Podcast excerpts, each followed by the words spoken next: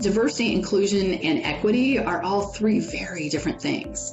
And so I think uh, I definitely have been been uh, in companies where I felt less included, you know, included, even companies that had best intention to be to be very diverse. Welcome to The Get, the Marketing Talent Podcast. This is your host, Erica Seidel. We explore what it takes to get and keep the best marketing leaders in the B2B SaaS world. Welcome to The Get. I'm Erica Seidel, and my guest today is Christy Marble. Christy is the CMO for Pantheon, the website operations platform company. Christy was previously CMO of Visier, the people analytics company, and before that, CMO of SAP Concur. Uh, she was actually a client of mine at uh, at Concur, which was great fun. Um, Christy, welcome to the show. Thank you for having me. I am so excited to chat with you. Um, let us start with something a bit personal. Uh, you have your own kind of petri dish of gender diversity at home. Like this whole podcast is about a lot about diversity in um, B2B SaaS, but in um, in your house, you know, you have teenage twins, a boy and a girl. So again, your own little uh, kind of laboratory of gender diversity. Can you talk about moments when you have confronted gender dynamics at home that have made you think uniquely about gender dynamics in the workplace? Sure, definitely. Um, yeah, it's it's tons of fun having having boy girl twins. And uh, one thing I've definitely noticed is um, they've they've kind of now that they become teenagers, they've they've kind of shifted a little bit in in their style and confidence. And it used to be that that my daughter was, uh, you know, fierce in her in her confidence. And my son was a little more you know shy and timid. And i can see as they become te- teenagers that that's definitely shifted. And um, uh, definitely one of the things that we see uh, around or we've noticed uh, as we've as this uh, kind of time has come and my daughter has a little bit less confidence i think that happens in the in the teenage years. We've we've really focused on trying to buoy it, buoy it up as uh, as well as um, we've noticed ourselves falling into the classic gender stereotypes that you hear about the workplace uh, over our dinner table conversations.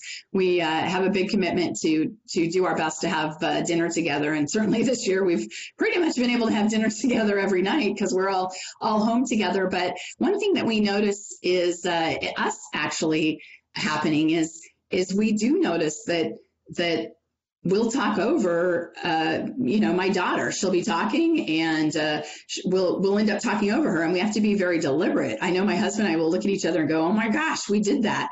And uh, and to go back and make sure that they that that she has a voice. The other thing that we notice is that she'll she'll almost pause and uh, ask for permission where my son will just interrupt you know we we, we say squirrel squirrel because because when he gets a thought he's just out with it and, and talking about it. So so we definitely notice that that dynamic and we we try as a as a family to kind of call that out. We have fun with it but to call it out and say whoa wait a minute. Stop stop. So uh so definitely interesting to see that and to see the same things uh and in in meetings at work and uh, to try to tactfully, just as tactfully at work uh, as we do at home, uh, call it out and make sure that the person that's getting talked over has the opportunity to to pause and and to have a voice.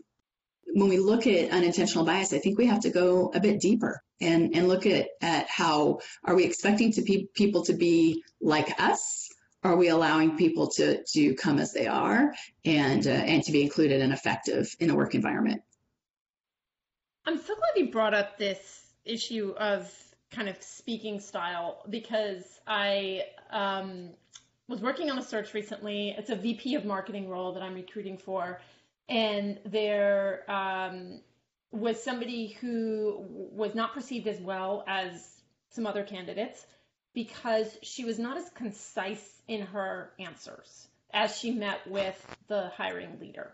Um, is that based on what you're saying, do you think that's unintentional bias right there, or is it, you know, can we just say, okay, she she wasn't concise, and and you know, we can ding her because we really need conciseness in this job? There is something that happens, and I I notice it um, with people maybe who are newer to the workforce, and I definitely notice it with women, and I definitely exhibit it myself, which is feeling a need to over explain, perhaps. Uh, and, and that maybe comes from feeling misunderstood. Yeah. like that, that people don't get it. And if is it that people don't get it because they can't see that point of view, that that empathy Mm. element, Mhm. that it may be problematic.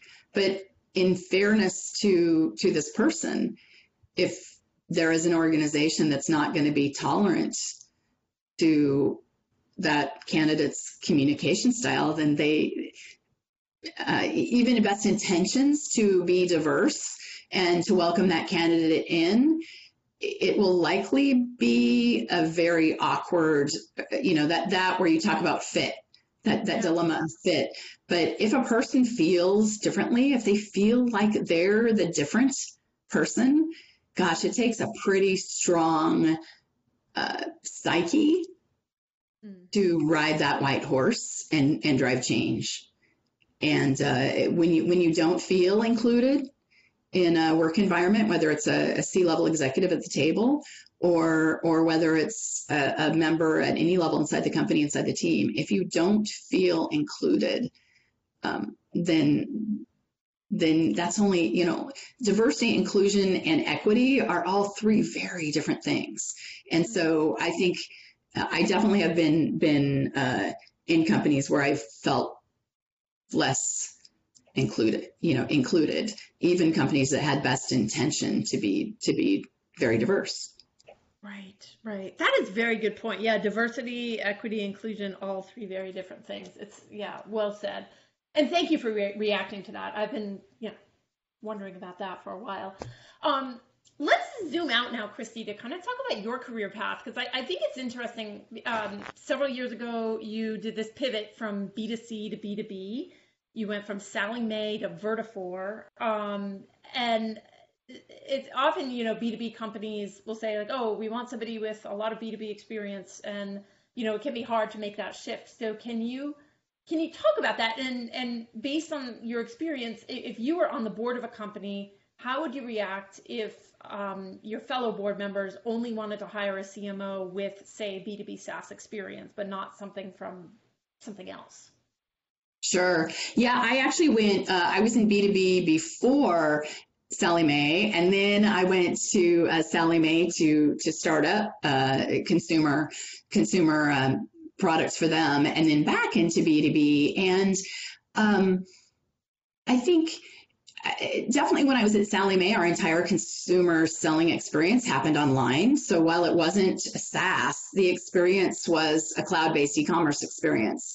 And a common thread in my career has really been that companies who have um, it's serving companies who have multiple segments of customers and really understanding that. So not being so narrowly focused that you're only thinking of the people who buy your product, but when you're actually thinking about serving the people who use um, your your products as well, and that's what I'm super passionate about as as a marketer, and that's what draws me to SaaS is I have had a fabulous experience uh, with that, definitely at Concur, and and certainly now at Pantheon, and I believe that the best um, SaaS companies understand that the winning recipe is supporting all of the people um, that are involved in in your software in your in your product, and so that's the people who use the software, the applications, the end consumers. So just like who I was marketing to at, at Sallie Mae.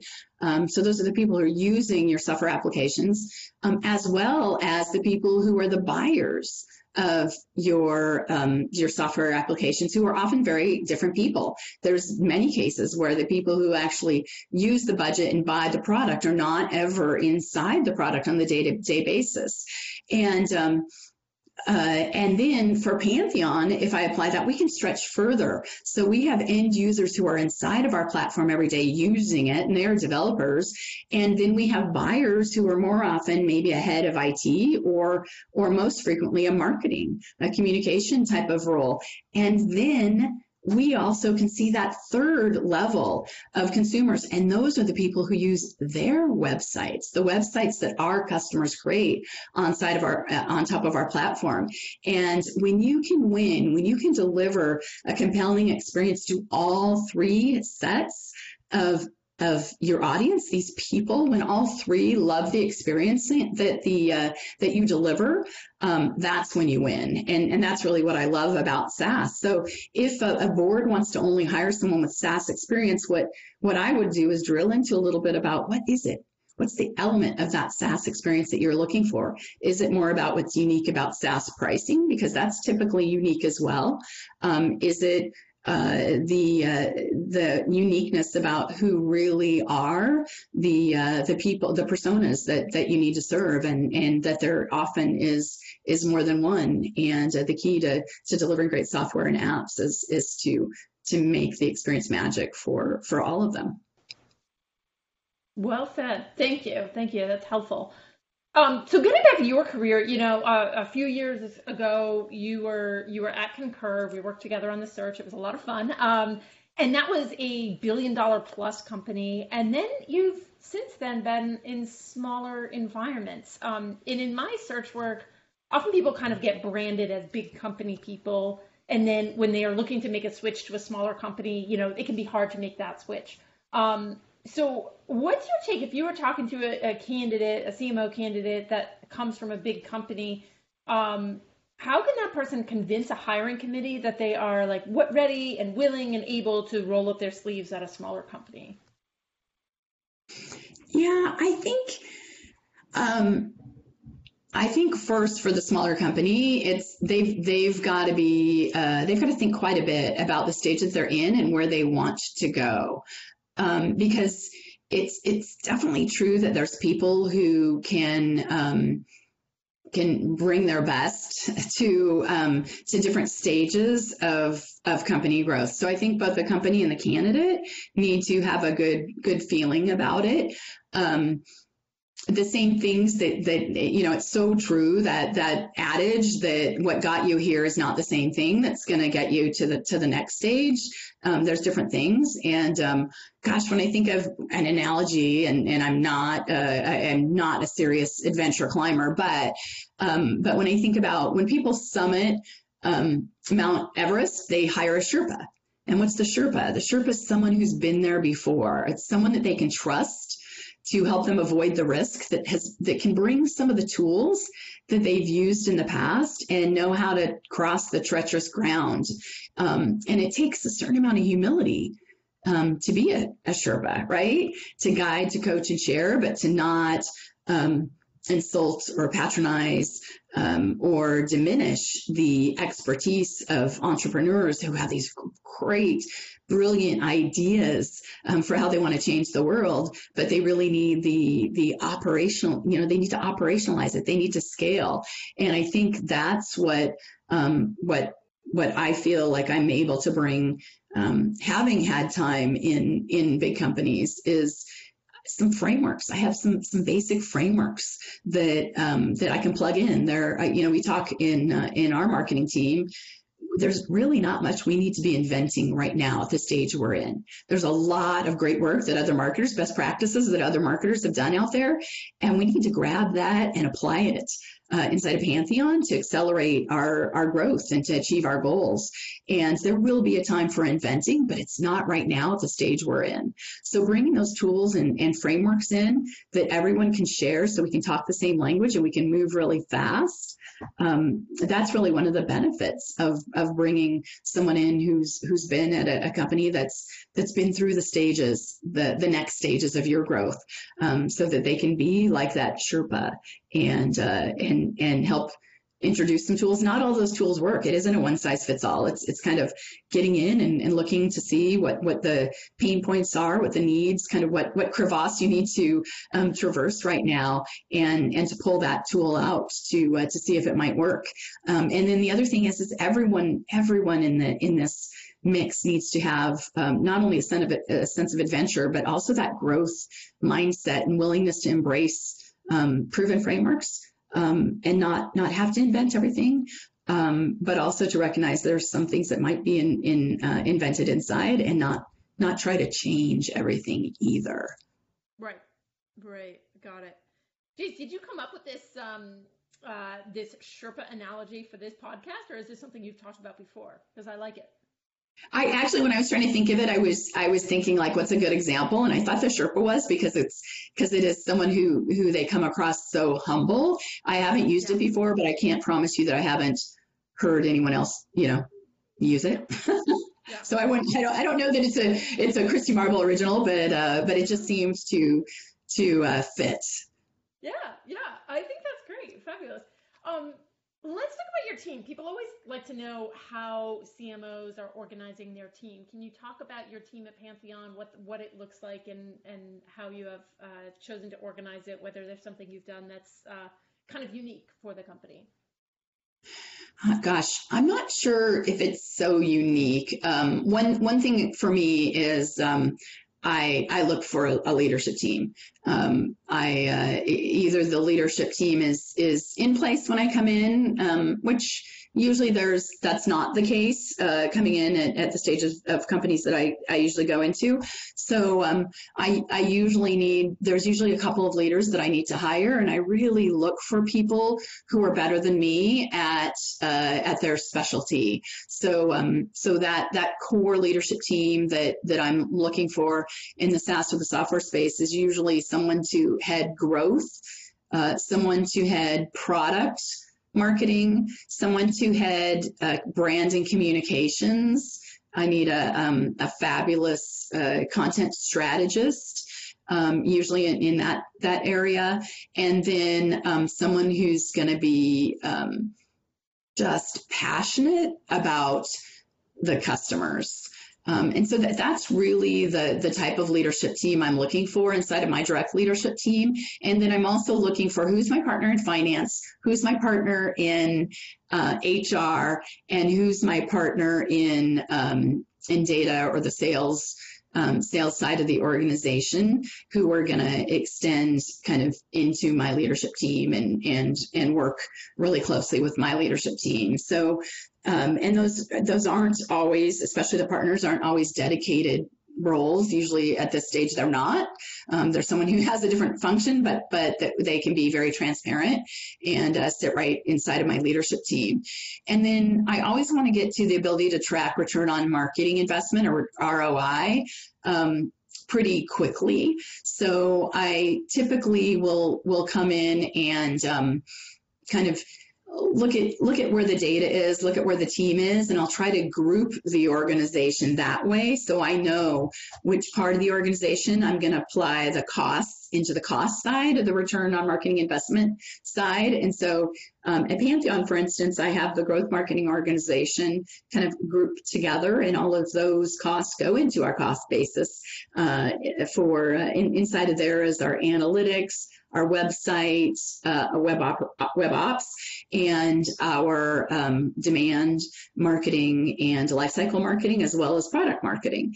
And then I have um, the the corporate marketing and uh, and includes content marketing, and its relations, PR, and uh, and brand inside of one group that kind of sits outside of that ROI. That's that's kind of the the, the cost of thought leadership, uh, that umbrella that goes over everything we do and, and lifts the performance of that. And then on the customer side, I actually, uh, that's where um, right now we have community and uh, and uh, developer relations and uh, and the customer side of the of the uh, the team. So that's that's really um, how I like to to structure at this stage. Um, some of the keys there is making sure that the whole customer lifecycle is is covered. Right. Sometimes you go into companies and they have the buyer's journey, but they don't have a whole customer lifecycle, and um, most of the customer relationship happens after the contract's signed. So so that becomes a pretty critical thing that I that I add, and I always look to uh, to come in and ask kind of who owns the website. Often when I come into companies, I'll hear, well, a number of people own it. Um, that doesn't usually mean that a number of people own it. It usually really means that no one is is taking ownership or accountability, and so I usually uh, usually dive right into that right away because that's so critical to to marketing strategies in SaaS companies. Um, so so I I really make sure that that in marketing we have ownership and strategy um, for for our storefront, which is the website. That's great. And I like your point about kind of drawing rings around the organization from a from a uh, marketing return on investment perspective. I remember this is years ago. I had a client when I was at Forrester. He was CMO of a major bank, and he said we're having this marketing ROI discussion, and he said geez, I have spent $300 million to try to figure out what my return on marketing investment is. and, you know, and so, so what he did was he just drew rings around the spending. He was like, okay, I can, I know I can measure this part of it, this other part of marketing, you know, whether it was branding or, you know, longer term stuff you know, he he was like, I, I, am you know, again, this was several years ago, but you know, I'm not going to be able to measure this with as much um, specificity. So don't even, you know, so don't pour more, more money into it trying to measure something that is more difficult to measure. And I, I just that that's always stuck in my mind. And and uh, obviously our measurement capabilities have evolved since then. But um, this is cool what you do. Um, cool. Um, let's talk about hiring. Um, you know, like one of my favorite topics. Is there um, something that you have learned to do over time in your hiring that you haven't done, um, uh, you know, that you didn't do previously, or that was kind of that is kind of new to the organizations that you have joined? Sure. Um, one thing that one thing that I do um, when I'm hiring a very senior level a marketer, someone who's going to um, report to me, is uh, and someone who's going to be on my leadership team. We're going to operate like peers. Um, is I invest my first conversation with them. Um, you know, when I'm first meeting them, either being introduced by by a recruiter like you or an in-house recruiter or if i've um, been introduced by by a friend um, is i invest the first conversation in answering as transparently as possible every question that they have I, I, try to make sure that they walk away knowing the strategy and um, and also give them some insight into the organization, into me as a leader, and into some of the hardest challenges that, that I expect that we're going to be facing um, in the in the role that, that they would be coming in to to join. And my objective is to um, is to make sure that two things. One is um, that they walk away from that meeting have a really good feel for um, for what the role, what the job is, because job descriptions don't don't always really cover cover those uh, the shades of gray in between, and um, and so that when I actually move to the interview stage, which I always do in a separate call or conversation, is uh, is that they have enough uh, knowledge to answer strategic questions and uh, and to have uh, to to have that level of conversation so that so that I know I can get to how well they are at um, formulating a vision and uh, and leading a vision and leading a strategy.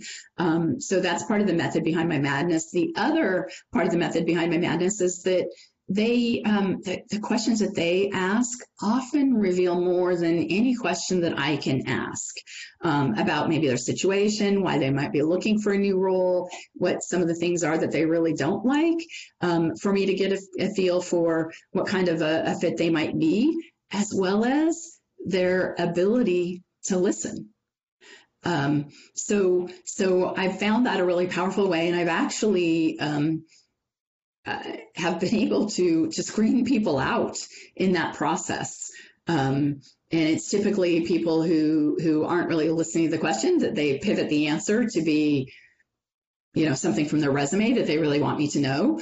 Um, that yeah, that you know, there's a listen to really hear and and and respond right and solve uh, the question. That's pretty key to any marketing role. And uh, and so it's so it's uh, it's been a pretty effective thing for me. Um, and i wouldn't have done it earlier in my career because i probably would have thought it was too time consuming but it's so worth the investment that uh, that I I do that uh, pretty much every time in uh, when I'm hiring members of my leadership team. I love that. I think that's great because you know there is this kind of natural like oh let me you know let, let me ask you all about you but then um, I, I know as an interviewer sometimes I come out of those and I'm like Geez, but I mean, because I'm earlier stage in interviewing, but then I, I, I just wonder, like, okay, yeah, how, are they really good listeners, and do they really, you know, are they are they really good at, um, you know, how's their level of strategic thinking? Sometimes it's hard to say. Sometimes what I do in the middle of my interviews is I interrupt myself and I just kind of share something about myself or or ask them um, you know for their questions and and the whole thing kind of pivots and takes a new direction which is which is fun but uh, i like that so in your case you're kind of interviewing twice like the first to teach in a sense or the first to, to inform and the second to to kind of be informed based on what they've learned so far. Yeah, I really typically in the first, I don't answer any questions except for um, when they ask me a question and then it then with my answer it evolves into something else that they ask then i might ask a question you know more discussion type of question um, in in that first uh, you know half hour 45 minutes uh, and then i i I separate. I specifically separate and uh, do the do an actual where I'm interviewing, right? Where I dive in and and spend the whole you know 45 minutes to an hour where where i'm i'm asking them questions i i specifically try to leave at least one night in between um, so so that they can assimilate and yeah. form form some you know i always at the end of that allow you know give time for them to ask any additional questions that come up but um but it, i i found that it works pretty well for me yeah that's great um let's talk about diversity and hiring um i'm curious to know it kind of two things in one. Like one is how you promote diversity in hiring, and then also your thoughts on when should we stretch the spec and hire somebody who brings a background that's not previously been represented at the company, even if their background is not as obviously related as some other candidates who are more represented. Yeah, and as you know from uh, from working with me uh, in the past, I it's I may be uh, a recruiter's biggest challenge or nightmare um, because because I flat I flat out require a diverse set of candidates at every stage of the process, and um, I'll push real hard um, all all the way to the offer stage. In in my ideal situation, and you are fabulous because you you you delivered. Uh, uh, better than anyone I've ever worked with before. Um, uh, for me, a couple of really strong candidates all the way um, to the end, where it's almost hard to to to make a decision on on on one of of the two.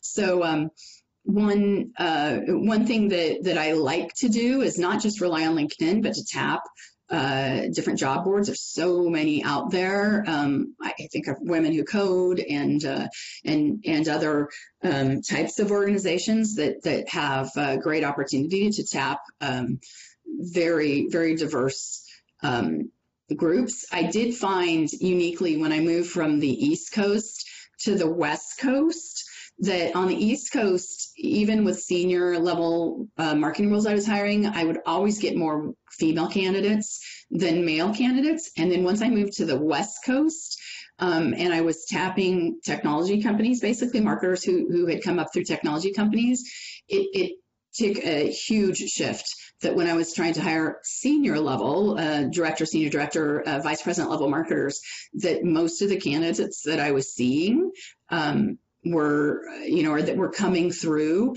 for for the roles were uh, were were men, and uh, so so that was kind of the first glimpse. I didn't I didn't really identify it as being a tech thing until until um, I started reading more about it and uh, and saw that it really really was the case. Um, but so so I really do um, push really hard, and, and I'll go out and dig through different boards myself uh, to to make sure that that for every man I'm interviewing a woman, and uh, that I have a uh, a, a, definite um, mix of of culture and uh, skin color. Um, once you once you have run international teams, then you really find out there's no excuse, right? Any anything we're using here in the United States is just an excuse because out my last company was in Canada and uh, just naturally got. And I'm not saying that the team didn't work hard to, to bring in, but um, yeah, this this is a interesting dilemma for for us in the United States. I'll tell you, because uh, because in other countries it's just um, you don't have to. It, it, you you don't have to work so hard to to bring in diverse uh, candidate mix as as it seems to happen in the United States, unfortunately. So it's time to change it. Yeah, yeah. Um, that's great, fabulous. Well, Christy, uh, we are out of time. Thank you so much to join for joining the show. This is great to chat with you and to hear all about you know your career, your organization, your approach to hiring. Really appreciate you uh, being here. So thank you. Thank you. It was a pleasure. Thanks for joining us today for The Get. Join us next time with another guest. Till then, follow us on SoundCloud, iTunes, or Spotify so you don't miss a thing.